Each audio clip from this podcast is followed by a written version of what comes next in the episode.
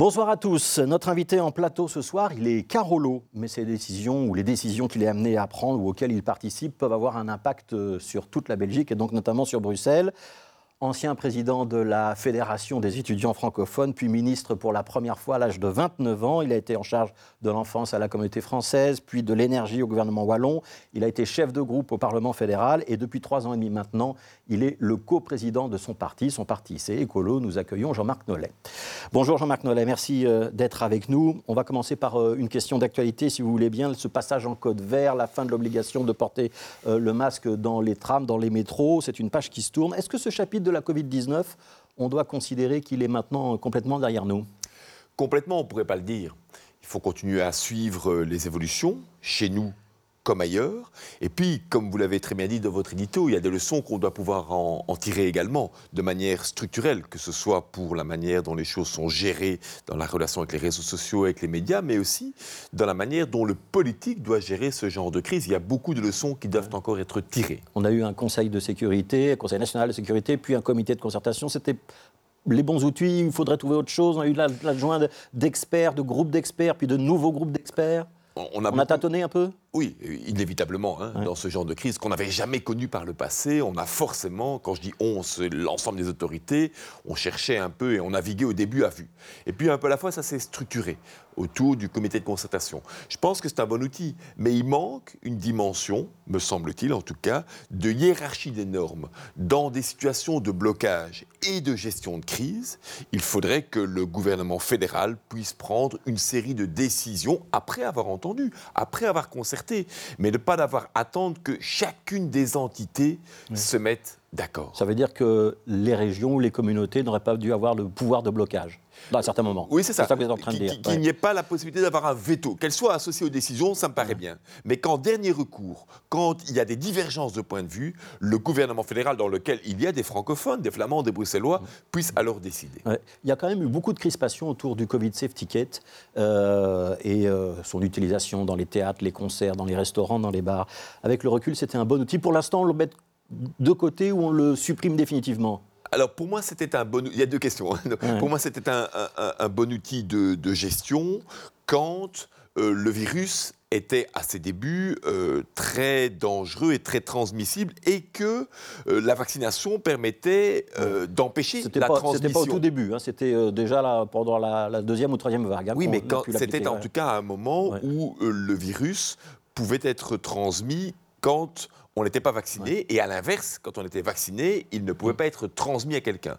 Avec Omicron, le jeu, le jeu, la situation a un peu changé, mm. puisque là, même si on était vacciné, on prenait des risques de pouvoir transmettre.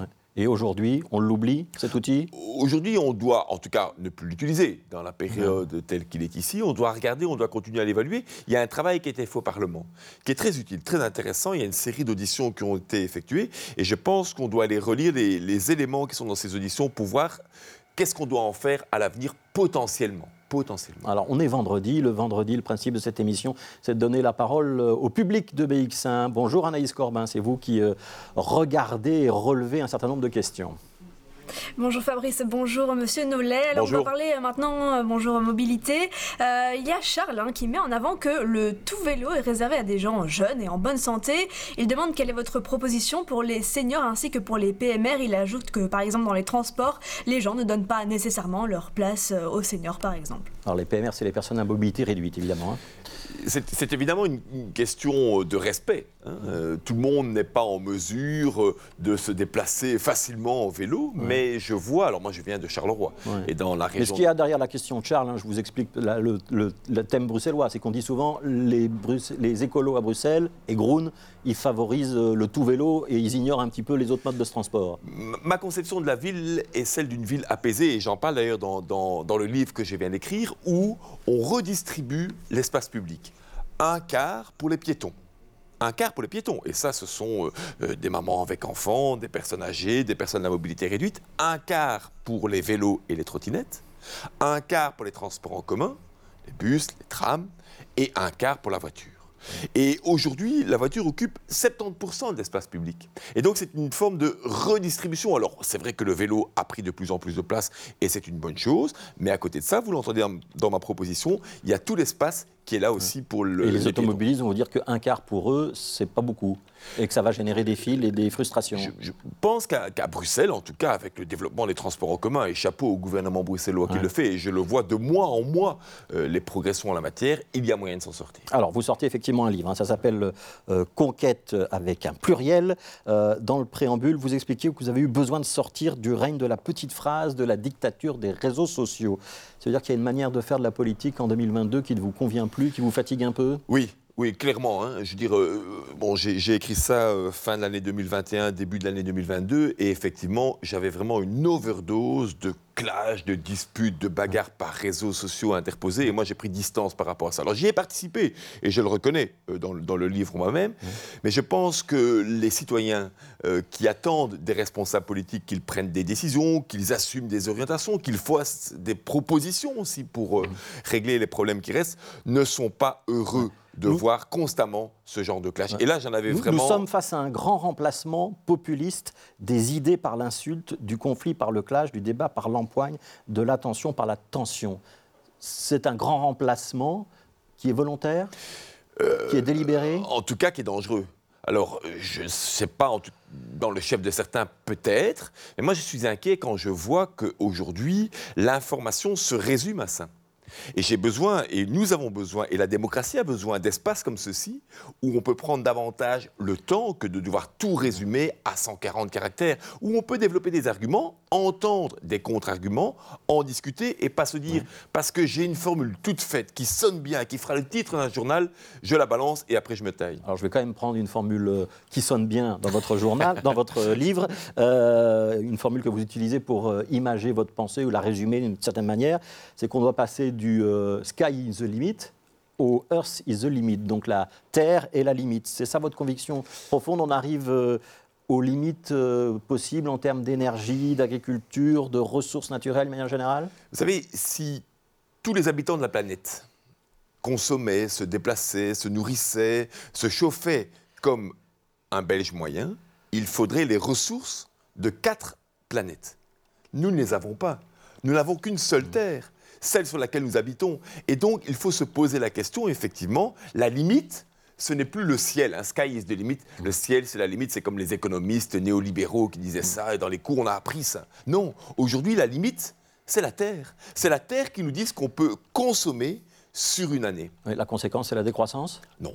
Non. Enfin, la décroissance de certaines choses, oui, la décroissance des pollutions, la décroissance de l'utilisation des hydrocarbures, mais c'est la croissance du temps retrouvé, la croissance de la joie, du bonheur aussi. Mais donc, est-ce qu'il y a des choses qu'on doit euh, se préparer à moins consommer qu'avant oui, oui, oui, inévitablement, les hydrocarbures par exemple, mais à l'inverse... Ça veut dire changer le mode de vie à l'inverse, les énergies renouvelables peuvent prendre de plus en plus de place et sont appelées à croître dans le modèle. Est-ce que c'est un programme électoral? Non.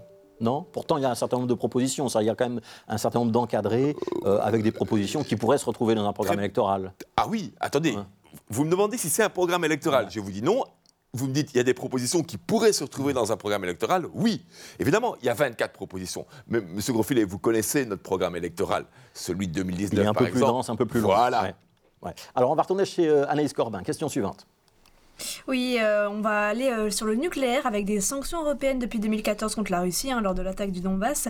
Laurent demande si ce n'était pas de l'amateurisme, hein, je cite, que d'attendre le 12e jour de guerre en Ukraine pour remettre en question la fin du nucléaire. Alors, est-ce qu'on aurait pu changer d'avis plus tôt? Puisqu'on devait sortir du nucléaire, il y a eu un grand débat. Et finalement, on prolonge de quelques années les centrales qu'on aurait dû fermer en 2025 C'est une question intéressante parce qu'on se base systématiquement sur le rapport des experts. Et la, Elia, hein, qui, est le gestionnaire du réseau, qui fait les calculs euh, et qui soumet au gouvernement de manière trimestrielle dans la négociation l'état de, de la situation, nous disait, y compris encore en décembre, il n'y a pas de souci. Évidemment, la guerre en Ukraine a basculé euh, le raisonnement et a fait dire qu'il faut peut-être réouvrir cette mmh. question-là. Ça ne veut pas dire que tout est fait. Hein.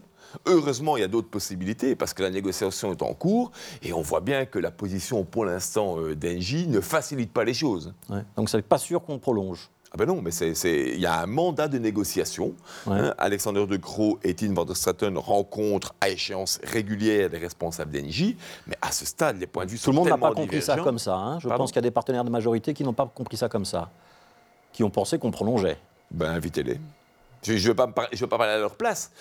L'option qui est retenue est celle-là. Mais ce n'est pas à n'importe quelle condition. Hein. Allez, je prends un exemple. Les déchets nucléaires, la gestion des déchets et du démantèlement, c'est 40 milliards d'euros. Je suppose que si NJ maintient ce qu'il demande aujourd'hui, le transfert de responsabilité vers l'État, donc vers les citoyens, mmh. vers les impôts des gens qui vous regardent, 40 milliards d'euros, nous continuons à dire non.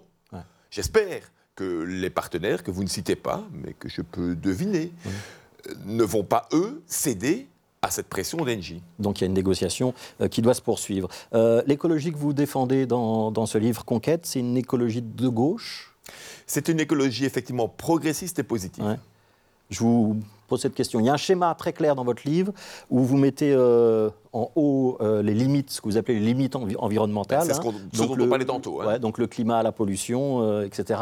Et en bas, un socle social. Ce que vous appelez le socle social, c'est d'avoir un emploi, accès à la culture, accès à l'éducation, etc. Et vous dites, entre les deux, il y a l'espace démocratique. Exact. Ça veut dire que si on met en cause les limites environnementales en haut ou le socle social en bas, on sort des limites démocratiques?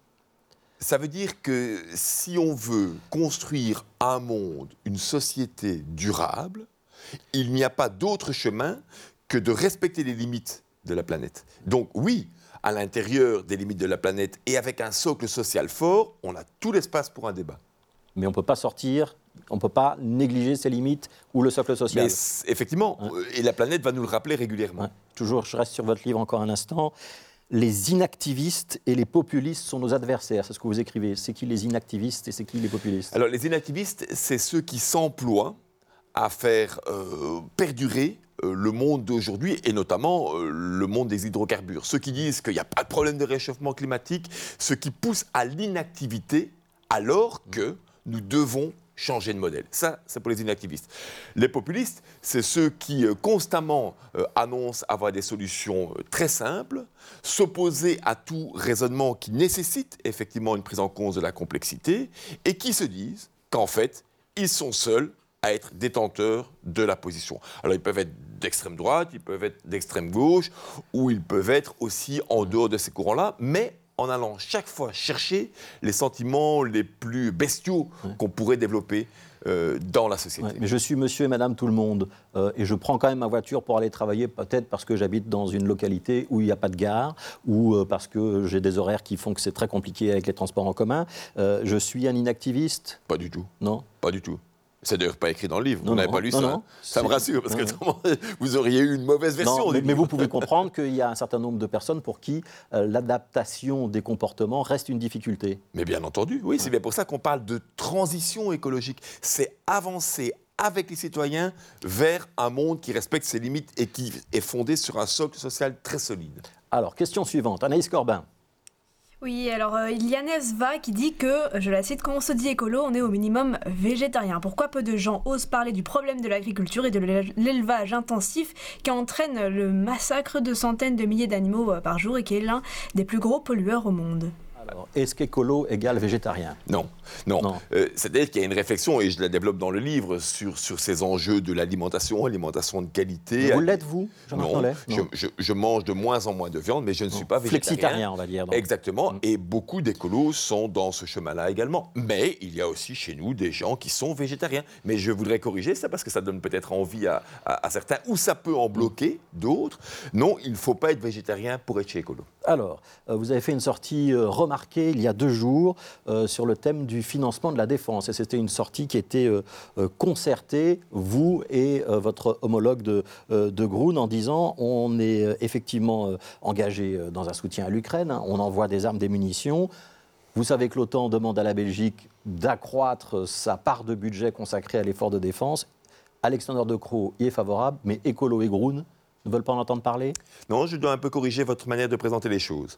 À l'heure actuelle, la Belgique consacre 1,10% de son produit intérieur brut au secteur de la défense.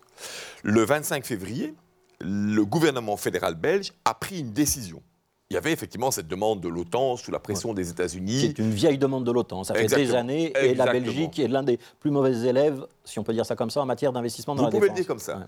Et la demande est toujours d'aller à ces 2%.